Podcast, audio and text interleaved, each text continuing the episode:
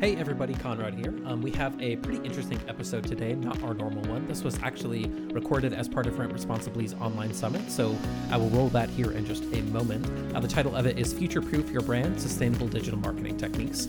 And we really, Paul and I cover this was a live show, so it was kind of a different format, like I said, from what we normally do. But we cover a bunch of different topics around um, how to kind of approach you know budget allocation, what channels actually work the best um, what are the different ways that you could attack and build a sustainable marketing plan here in 2023. So, fun episode, a little bit different. We'd love to hear your feedback on this one. If not, we'll be back next week with our kind of more normal uh, show. But in the meantime, please enjoy this live show that we just recorded on sustainable digital marketing techniques. This is Future Proof Your Brand Sustainable Digital Marketing Techniques for Long Term Success after the last RR summit, we got a ton of feedback of people looking for more marketing. So you asked, you got it with this session. I'm so excited for these guys to kick it off. Conrad, Paul, you guys take it away. Yeah, no, thanks, Alexa. Really appreciate it. This is our first time doing anything like this. So, Paul, this is normally we we record in a manner in which we can make a mistake and no one's listening. Right. So I guess we have to be on point today. So we should take it seriously. Yeah. I guess that works here. So how's it going? I'm doing great. This is uh, this is uh, we've been getting pretty hyped up for this behind the scenes. So now, yeah, now it's time to deliver. So I guess we got to present some goods here. So let's dive right in here, Conrad. Yeah, the topic of sustainability, then I guess going right into it is one that I guess there's different ways of interpreting this term because you could, I think maybe the original intent of interpretation was like around eco friendliness or green. That's one interpretation. You could interpret sustainable as a way that a business could last for a long time. So that's another way of interpreting it. I don't think either one is incorrect. So maybe we go down both paths because we have 40 ish minutes to go through both paths. So maybe we start with that like green angle first or sustainability in terms of like community or there's different layers we go down, but I would love to hear your perspective on that first, like the green angle of this. And is that a valuable tool in marketing? What's your perspective there? Yeah, I think that's something that as a as an idea, mark green marketing is or anything related to green seems to have a lot of value on the marketing side of things. It is. It's one of those value propositions that a lot of people can use. I think that it's one of those things that maybe oh, we don't think about it as much on the digital side of things, but I think you can make the argument that as we've transitioned as an industry, as a marketing entity, or as marketing in general, traditional marketing used to be very non eco friendly, I would say it is. All the direct mail pieces, all the newspaper ads, all that, anything like that. I would make the argument that in going transitioning to more digital efforts, that maybe we have become greener on the marketing side of things. And that's maybe idealistic, but what are your thoughts there, Conrad? Yeah, I always joked about this. Like, I have this client that I've worked with for a long time now, I'm probably coming up on eight years or something like that. One of the first clients that I ever started working with a long time ago. And it was actually fascinating to talk with him way back in like 2014, 2015. He shared with me that he's I used to spend about $50,000 a year on these physical mailers that he would actually send out to everybody, all of his past guests. Then he had, it was just called a house list. It was basically like anyone who had ever reached out to him, who was considering booking with him. And these were like 200 to 300 page full color mail direct mailers that were basically that was like the way that someone would make a booking. And then of course he's when i first started he started in like 86 i think. He always jokes my company's older than you but whatever. He doesn't say that joke anymore. He said it when i was younger. But he would always tell me about i would send out these mailers and then we didn't take a deposit. You just send a check and then we would need the keys back in the mail. It was just like such a now we just would laugh at that all those concepts and if they would even make any sense to go down. But surely there was nothing ecological about sending out tens of thousands of mailers and spending 50 grand a year on high gloss, like high finish mailers. And I'm sure, like most direct mail, 90% of it was literally chucked in the garbage immediately. Then a few percentage points, people might have flipped through it a little bit and then, ah, I'm not going to go to the beach this year. And then, of course, the 2% conversion rate that makes it all worth it. So, from that perspective, I've never really thought about that before we started prepping for this. But right. yeah, in theory, there's a server farm somewhere, and that server farm is taking up some yeah. level of whatever. I'm not going to pretend to be an expert in that area, but the actual nature of doing this form of digital advertising and marketing obviously is less like damaging from just purely like an environmental standpoint. I think that's yeah. fair to say. I think so. I think so. And is on the other sustainable side, it is just being able to grow a sustainable business.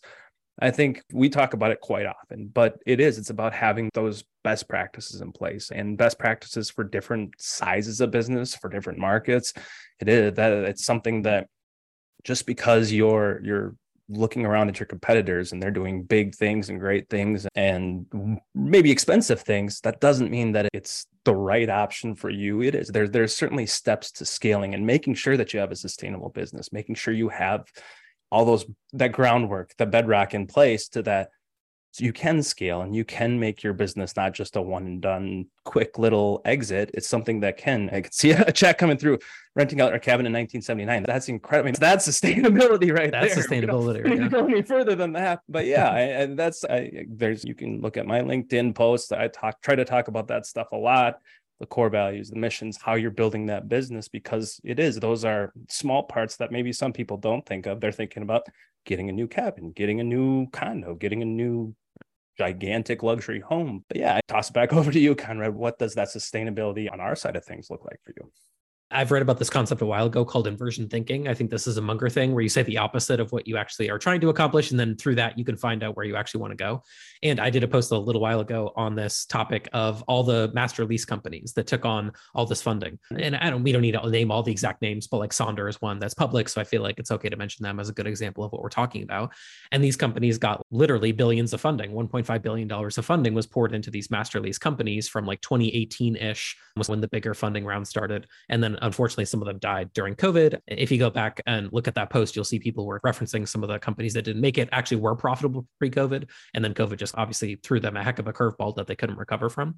But it seems to be that like example is there's a lot of people that are chasing obviously an unsustainable model where you have to take in all this funding to actually operate the business. And it doesn't seem like there's much like efficiencies that are actually built over time. It's just we're paying this building so much money and then we're going to try to make money on the spread. And I get it. There's like a path to driving revenue there. I'm not disputing that. It, obviously, these companies are making hundreds of million dollars a year of revenue, but it doesn't seem sustainable. It feels like they're walking on a tightrope and any sort of wind or someone nudging them one direction would make them fall off. And going back to some of the folks that might be tuning in today, I think that's in my mind what sustainability is. When I first heard the topic and Alexa talked to us initially in advance of this presentation, that was the that was a immediately where my brain went is that how can I be? I thought sustainability was a good word. The word that I thought of a little bit was like resilient. And I think resilient is a good word to describe how I think about where one or two th- bad things could happen and you can recover from them. And then some of these companies during COVID were not able to recover. Basically, that was perhaps a one in the lifetime event. But when it happened, they put them in a rough spot and they couldn't really drive through when I think of sustainable or this like long lasting path of these companies, I think of the person in the chat who was sharing that she's been doing it since 1979. She's probably seen everything good and bad as far as like, this is the old way of doing it. This is the new way. But she's probably have to been probably would have had to have been pretty adaptable to still be doing it at this point in time because otherwise you wouldn't be able to keep up that pace. So as things come and go it's always that challenging piece of is this a trend or is this something that's like a fad that's short term that might come in and flare out? And i think that because you and i have been doing this for some time we've seen both. We've seen like trends that have actually occurred. There's people who dismissed airbnb when i first got started and said oh a professional manager would never list their properties on airbnb. That's mm-hmm. not obviously the case today so that's an obvious trend. And some things are fads. Like i think some of these like business models or tech techniques or things that people have tried have kind of fads. They had a little peak of popularity, they faded out and then they don't work anymore. Or going into maybe our examples here that are digital marketing specific, I think Google Plus was like a fad. Like it, we thought maybe yeah. that there was something there. There was people even in our space that would advocate for this as a marketing channel and said, "Hey, this is Google. You should be putting your effort and energy behind this platform. There's going to be a way where you're going to be able to drive revenue from Google Plus." Obviously, that never materialized, and if you did that, you did waste a little bit of time. But in marketing, like that's what happens. Like I'm sure you have examples that you can rely on where you've tried something and it hasn't worked. And it's never going to be like you're never going to bat a thousand when it comes to all the different marketing techniques and tactics you're going to try. You have to be willing to and allow yourself a little bit of finding some things that don't work to find what does work and what is sustainable going back to that point. So maybe you have some thoughts on what those techniques and tactics could be or examples of those. Yeah, I think it is. It's how you're building that business, how you're building the business. What are the framework pieces that you need to have in place? And I do. I think that it, for us, we see a lot of it. It's, driving traffic is really important for us. Yeah. Making sure that using Facebook, using Google, using LinkedIn, trying different channels out. I think being able to advertise through different channels while still doing omni-channel communication, not multi-channel communication where you're just throwing disparate messaging out there across different areas it is. It's really unifying that voice and making sure that if you are trying different i mean maybe you, do try a direct mail pay pc and here and there. Certainly on the owner side of Bentory that's something that happens to us a lot. So we do use that. We still leverage that because it is an effective channel. I think that certainly on the Google side of things, I've we've tried and failed on a lot of different areas there, and that's something that because Google is so all encompassing, 90% of all searches take place in Google. So where do you want to be? Maybe that changes with Chat GPT. Maybe that changes as Bing continues to grow and evolve. But that is right right now. It's I think everybody's been trying to figure out what you can do within Google, what you can do and in any digital channel to really further your exposure. And it is, and you can't be afraid to try some new things. You can't be afraid to try keep up with the latest trends and trends versus the mirage. I, I think we can all acknowledge that there are some of those out there, but I think that that's something that really you have to find the right channels for you and you have to leverage what what's available at a cheap or free level. And one of our episodes talking about tools that we use.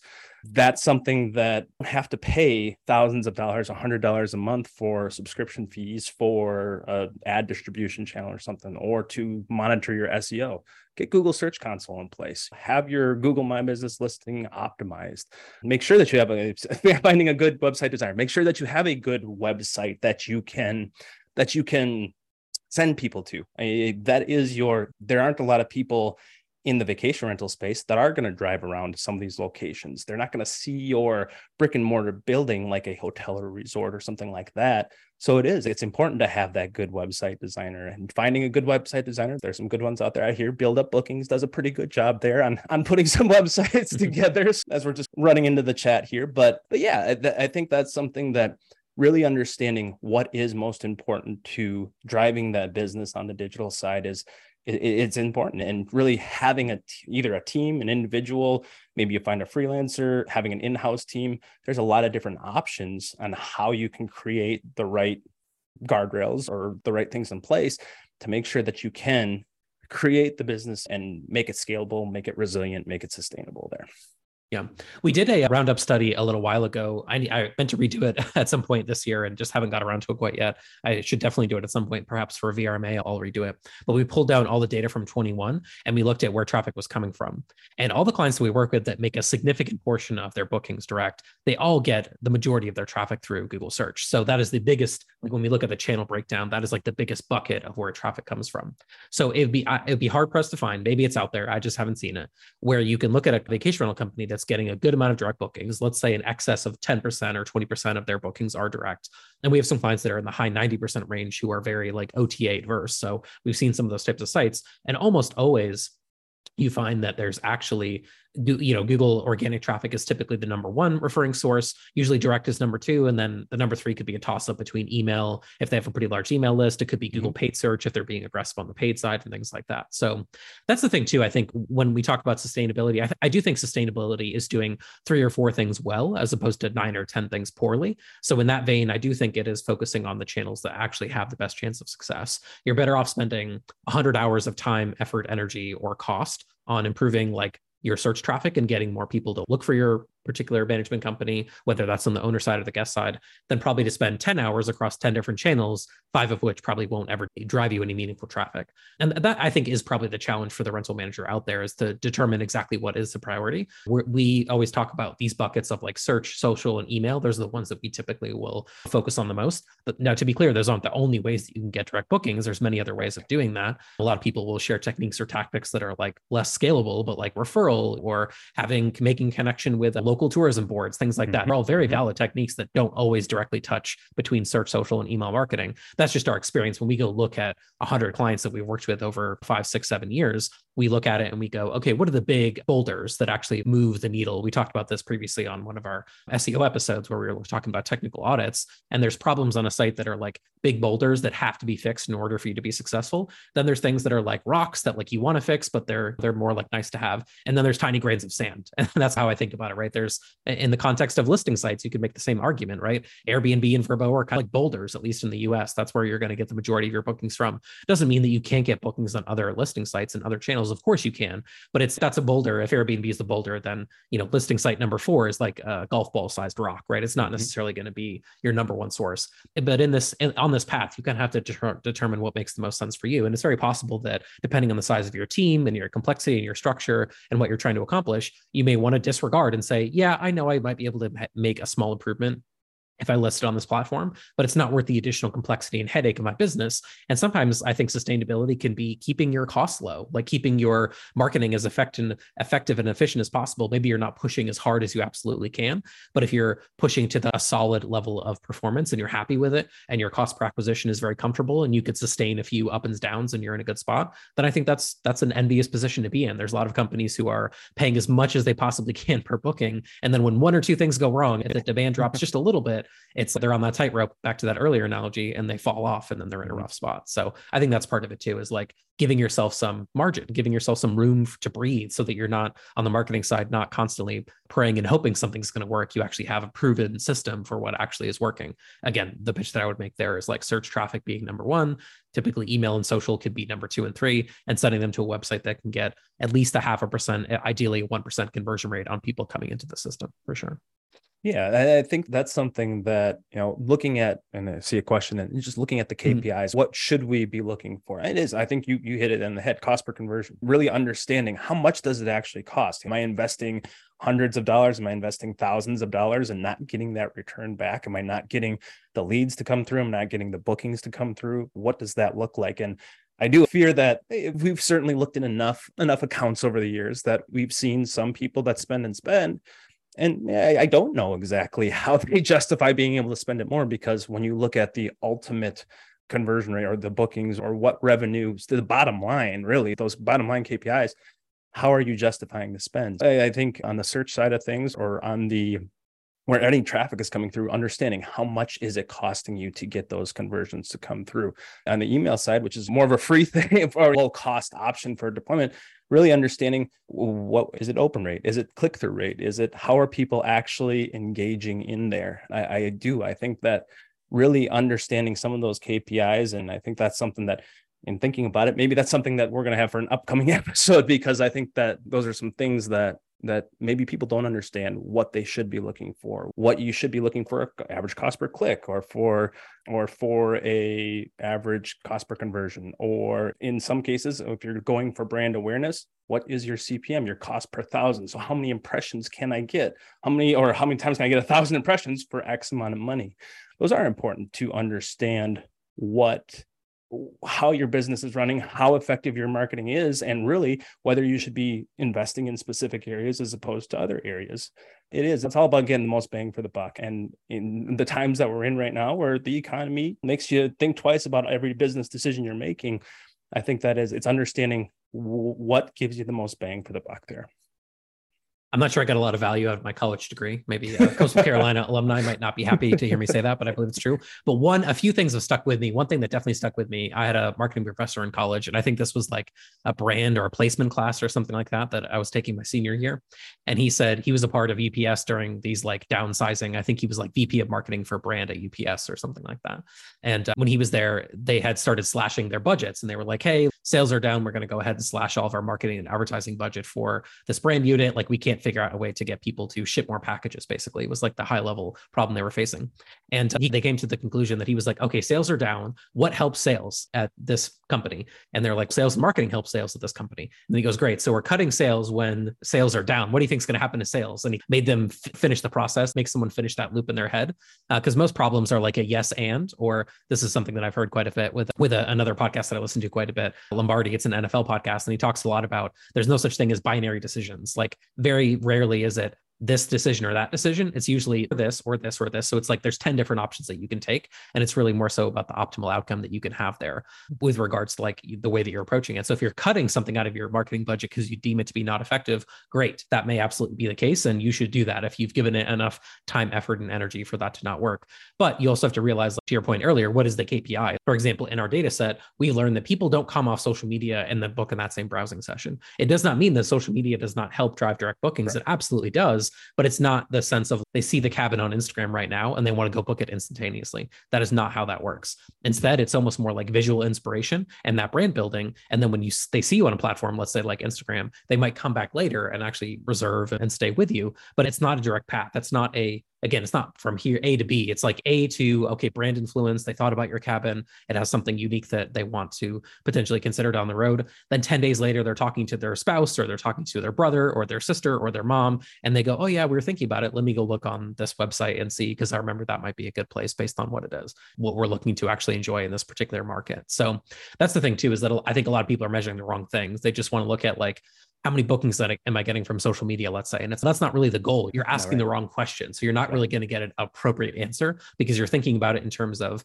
someone going directly from here to there, and that's not mm-hmm. really how it works. Instead, it's I'm creating brand awareness so that people know my company, so that when they go to think about where to book next, they think of me. We talked about this in a previous episode. We talked about brand search volume. I believe brand search volume could apply to every single person that's listening, whether you have one property or 10 or 100 or 1,000, because branded search volume is people looking specifically in the sea of 6 million listings on Airbnb, they're looking specifically for your company, let's say, or in theory, even possibly your individualized listing. So that's the best volume to measure over time if you're trying to look at if you're actually building brand influence, is how many people go and look for your company. We have a client that we're not working with quite yet, but we're hoping to soon, who has almost 100,000 followers on Instagram. And he gets literally hundreds, if not thousands of people a month searching for his cabins that he's promoting. And it's not because um, he does a good job with SEO. He actually doesn't really know what he's doing with SEO, I would argue. It's because he has so much freaking influence on Instagram that people just go to Google and they search for it. So a lot of things too are cross channel. I think some people don't yeah. quite understand that either, or they've never thought about that, which is that if you build influence on social,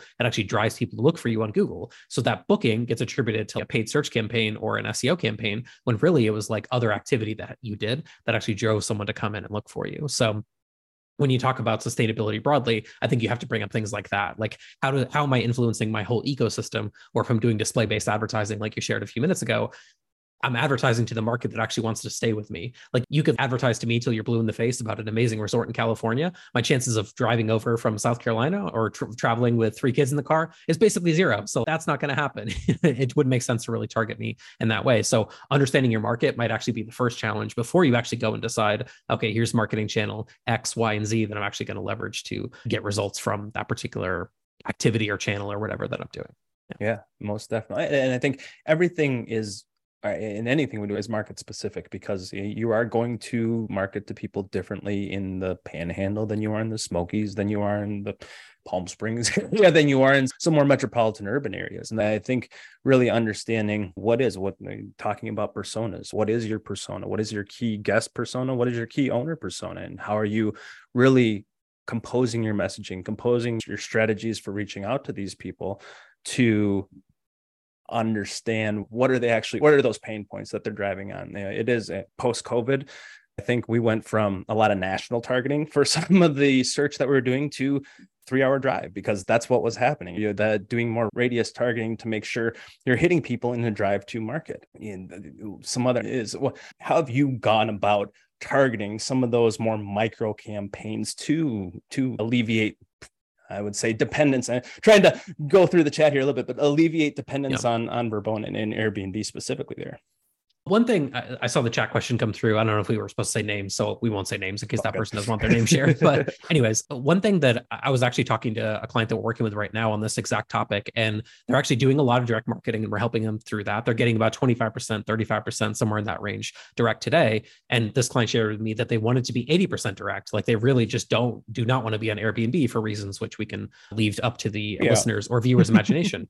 and it was interesting to, I was like, you might want to consider like literally restricting your calendar on Airbnb. It might be just that you're putting inventory and availability out there on Airbnb. The calendar is the asset. When you have enough visibility coming to your own website, you can actually be a little bit more restrictive. In fact, one of our clients actually only gives Airbnb 30 days of calendar at any given time. So we're recording this on April 19th. He's only showing his calendars through about May 20th, somewhere in that range. Like he's only giving them about a month at a time. And he's strictly using Airbnb to fill last minute. The rest he wants to book directly. And he gets bookings, high. his direct booking percentage is like in the low 90% range. So you could argue it has a bit of a more of a position of power to be able to limit it in that way. But if you're saying like, hey, I'm doing all this direct marketing, people are coming to my website, but I'm not getting enough, I'm still too reliant on Airbnb and Vrbo, I would ask that host or that property manager if they've considered like limiting the scope of Airbnb or any OTA a little bit if they have enough traffic coming in. Again, right, the right. markers for me might be okay, you have, let's say, a thousand page views of people looking at a property detail page on a monthly basis, and you have a conversion rate of less than half of 1%. So eh, th- that's a guideline for me if you are not really in a reasonable zone of conversion to where honestly you could keep marketing until you're blue in the face, but if only one out of every 250 people who sees your website is actually booking over like a seven or 30 day period, give them enough time to consider, then you're probably in like a danger zone of having a low enough conversion rate where more traffic isn't going to save you. It's like the patient has a broken leg, another cast isn't going to cure the broken leg. It's just, it, there's other medicine that we need to give that person.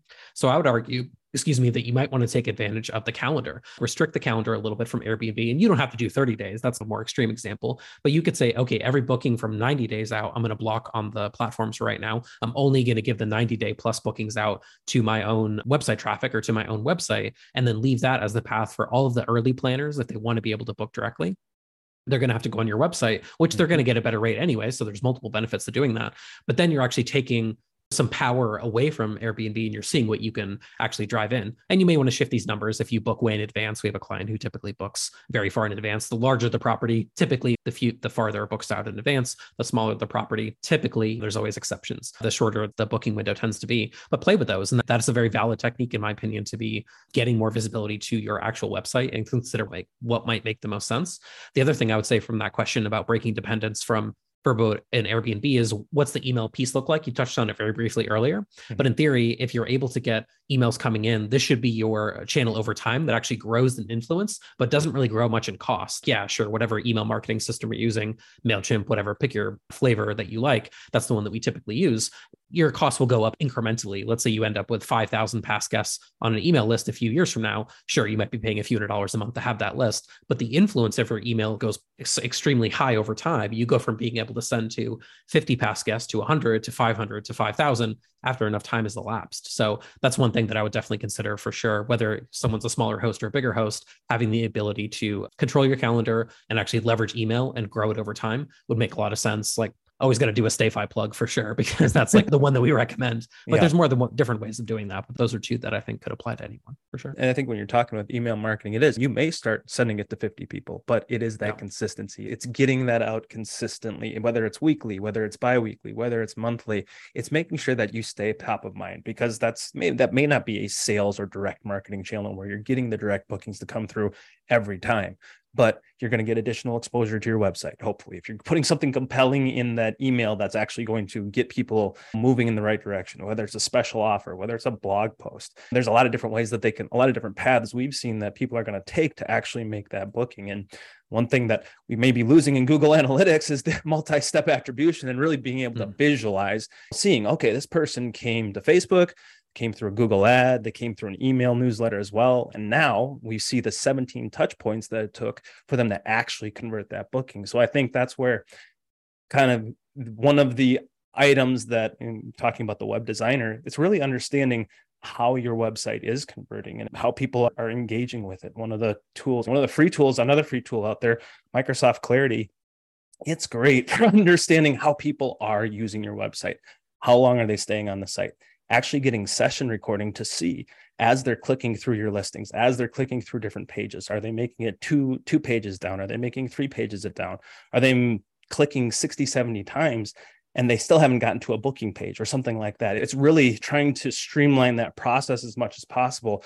And clarity is a great option for that in just understanding how people are doing it. Hotjar's out there as well. You got to pay for it. But i think that's another it's another visualization of how is my just looking at numbers you can imply or interpret those numbers in google analytics however you want to. But that's why i like clarity is that it's adding a little color. It's actually seeing how is my web page rendering on different devices? How are people where are they clicking into? Where are they exiting? And really starting to identify some of those areas because it's those little tweaks. It's those one one percent tweaks those one percent changes that do have the ability and opportunity to make the biggest impact. So between consistency and really understanding how people are engaging with your business. I think those are ways you can at least start to re- reduce your reliance. Again, doing more things like trying to take away some of that availability or distribution through Vrbo or through Airbnb.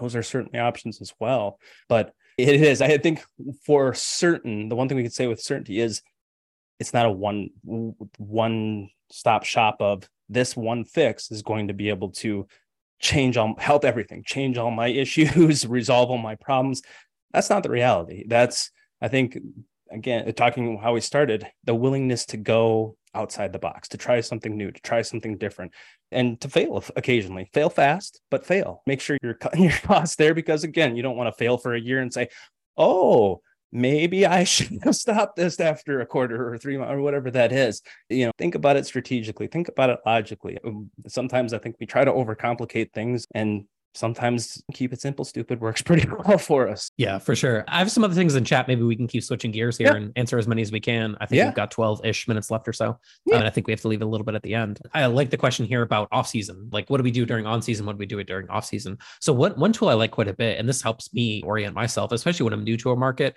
i may not know exactly what the seasonality looks like. So we just started with a client that's in a mountain market that i just didn't know anything about. So it doesn't necessarily follow like this it's not really a ski market per se it's more of a hiking biking, outdoor trails kind of market. So I actually went into Keywords Everywhere, which is a tool that you can purchase credits for and get this data for like a penny per line. It's very inexpensive. And I put in the name of his market plus cabin rentals, which is a dominant keyword of people searching. And on the Google Ads side, where we do have to decide, hey, where is our advertising budget going to go on a monthly basis? We actually learned when the peaks and valleys were of search demand. And usually you can map that pretty accurately, 30 days perhaps in advance of when the booking demand might be. So he's actually pretty busy. Obviously, in the fall, he's pretty busy in the mm-hmm. summer. He has that typical mud season slowdown that a lot of mountain markets and ski markets that we've looked to have. In April, budget suggestion suggestion was somewhere in the range of $1,000. And then as we pick up and as we see more search volume happening in the summer, our budget suggestions was ranging to four to five thousand dollars on a monthly basis for his company that made sense given the number of listings that he had. Obviously, if someone was smaller, they may take those numbers and chop them and by divide them by 10 or something to get the more accurate number. But that that kind of curve, I think creation is something that's definitely worth considering. Because if you have a Google Ads budget, let's say, and it's let's just make it a round number and make it simple, it's twelve thousand dollars for the year. You probably don't want to spend thousand dollars a month. That's not really necessarily the best approach. What you probably want to do is have a month where you might spend $2,500. And then you had, might have a month where you spend $500 because the search volume has tailed off so much. So that was just one that I saw in there that I thought was a good question. I don't know if you want to add anything on top of that or if that's a decent summary. No, that definitely, that's definitely one of those things that we, we is. I, anybody who's just setting a budget flat over the entire 12 months you can do it. It, yeah. it, really does. It's one of those things where we can see the search volume behind the scenes. We know a thousand searches happen in January and 500 searches happen in February. And allocating your budget appropriately and just knowing when people are booking and it's not just knowing when people are doing the searches it's knowing when people are doing bookings for your area mm-hmm. and if you've got on average you're booking 60 days out 90 days out it's probably when you should be spending the money just right. knowing that those are the trends some of it's we can always look at the technical tools that are out there but use leverage the tools you've got whether it's if it's your property management system, your booking engine, anything like that. Hopefully, that data is behind the scenes, that reporting is behind the scenes to be able to extract that and get more value and make those more data driven decisions as opposed to just, I'm going to spend six grand over the course of the next 12 months. 500 a month sounds pretty good to me. Well, let's give that money a little more value and power behind the scenes and make sure that we're spending it at a higher point when people are booking and a lower point when they're staying with you. I think those beach markets, I didn't ever spend a whole lot during June, July, and August because hopefully you're full. And if you're not, might have some bigger questions to ask about what's happening with the business. Yeah, just trying to look at that keyword keywords everywhere was the tool I think that you were referencing there, Conrad, for the yeah. being able to find that search volume. Yeah, uh, Jenna got the link uh, correct there in the chat. So thank you, Jenna, Perfect. for that one. And you do have to, there's a small fee. We I try to give SEO tools out on shows like this and formats like this where you're not having to pay a lot of money. Paul and I will often debate on the show about Ahrefs versus SEM Rush. I think they're both good tools, but neither of them are very cheap. So no. these are tools where you t- might have to commit $100, $200 on a monthly basis to use them. But Keywords Ever- Everywhere is one of those tools where you can pay 10 bucks, literally get 100,000 rows of data, which right. for a single property host or property manager that doesn't need to access that data all the time heck, that might last you the rest of your life. So you may, it's not a reoccurring monthly charge, and that's a really great one to get additional keyword ideas. It also goes into a topic that's not really covered in any of the chat questions, but Keywords Everywhere does a great job of showing like blog topics because you could put mm-hmm. in things to do in destination, and right. then it'll give you a bunch of suggestions on topics to cover, hiking trails, biking trails. Here's the people are looking for fishing information, and that's always great content angles to explore when it comes to creating like blog content and things like mm-hmm. that. Again, another maybe I'll dovetail that back into sustainability. Yep. Another sustainable way I think to drive traffic is to not just focus on these rental keywords. A lot of clients, when we start to have these conversations like we've had today, okay, you've told me SEO is good. You told me that clients who work with work with you get a lot of direct bookings, get a lot of traffic from Google. Therefore, I want to snap my fingers and rank for my area plus rentals or plus cabins. Now, what do I have to do to get there? And sometimes there, I had a conversation conversation with someone recently where I'm like, yeah, we're doing all the content because that's going to help us actually become relevant for the search, right? The one thing that we can do that the listing sites can't do, at least not with any level of scale, is intimately cover the topics that our guest cares about inside of our destination, right? Airbnb tries to do this with like user generated content or I guess like host generated content. Yep. But in my mind, go look at the results they've had from it. It hasn't really worked that well. Like Google actually prefers a local property manager writing a detailed long form blog post about here's the 25 best hiking trails in the Smoky mm-hmm. Mountains. That actually is going to rank better and get more traffic in Google with your kind of core target guest market who's visiting, as opposed to Airbnb's just attempted at, attempt at content because they really just don't want to do that. That's not their business. They don't have the bandwidth or the scalability to create best hiking trails in X content for millions, literally millions of points of interest. They just don't have that capability. Sites like TripAdvisor probably do a better job of that. Right. But you, the local property manager, can do that because you're not worried about the other 5,999,000 destinations. You're worried about your one destination. So you being able to create a bunch of content about restaurants, things to do is going to give back to the sustainability point, your site a ton of traffic, a ton of relevant traffic. And it's like you have 500 people, 1,000 people a month or a week or a day, depending on how far you scale this, coming into your front door and checking out what you have to offer. And yeah, you also, oh, you're looking for restaurant information. Here, we also have amazing places to stay. Do you need lodging? And we're mm-hmm. filling them into a retargeting list that we can build off of there. So, yeah, I think sustainability is not just a marketing channel discussion, it's also how you act within that channel. Are you doing things by the books, so to speak, on the Facebook side of things? We have clients that have abused contests in the past and they got banned off Facebook because they were doing things they were not supposed to be doing. So, also not sustainable to run ads on Facebook and do it in a way that's going to get you banned.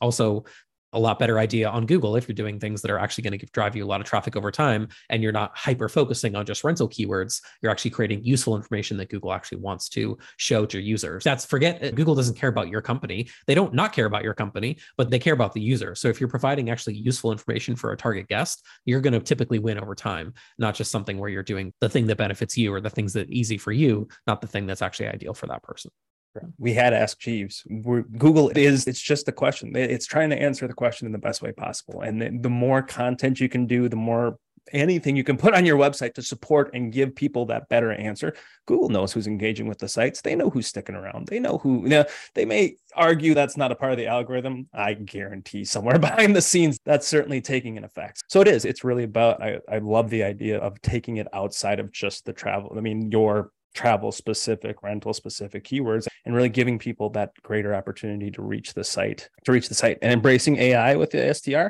Oh yeah, that's we're gonna. We always do that, don't we? That's always that's, a topic that, conversation. That's, that's exactly it. It is. I think the really it's made it easier. AI has made it easier to create content. Now you still want to make sure that it's quality. I think that's the one thing that embracing AI is important. It's I don't think it's it might be scary, but it's not something to be scared of. It's something that will allow you to be more efficient. Again, I think we found a lot of ways, and we've had that discussion as well in an episode of how can you leverage it to make yourself more efficient. It's not just to throw out 25, 30 blog posts. It's to write five blog posts that are maybe a little easier and doing it in a shorter amount of time. It's I think I'll maybe the scariest thing about AI is making sure you understand the prompts.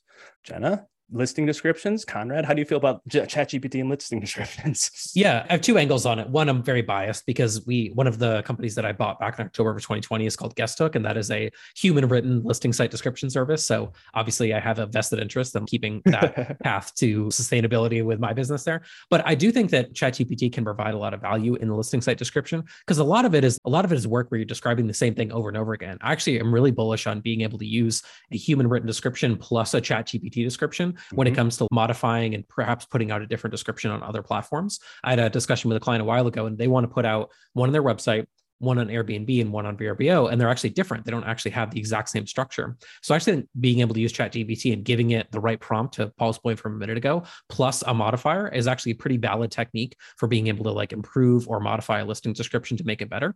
But the copy you do get back from ChatGPT, it sounds good, but it's very like plain. It's very like simple. So I think the challenging part with writing a solid listing description just using ChatGPT is can you actually give it some soul? Can you actually, especially for the right type of listing, if you have a luxury 10 bedroom house, are you just describing the facts of the property? Or are you trying to give people a sense of what it's like to actually be there and be inside that property and enjoy it? Something to definitely consider. I think there's prompts. I have some briefing prompts that are on my website. I could send them to people if they want because we've been testing this. It's not finally published anywhere but there's a way i think to prompt chat gpt properly to for example like here's my airbnb headline. You give the context of the description of the property the first two paragraphs of it and you say you know, chat GPT, give me 10 alternative ways that I could write this headline. And then you could test those if your a property's down in bookings. So that's my logic right now is that chat GPT today and you leveraging some of these AI tools, it's just a heck of an assistant. Just having it like on your side, on your back, being able to work with you is a sustainable tool to have. And like we said earlier, sometimes the biggest cost that you have in marketing is people, not necessarily the actual tools that you use. Right. So to have chat GPT sitting in a tab where it can give you 10 different Airbnb headlines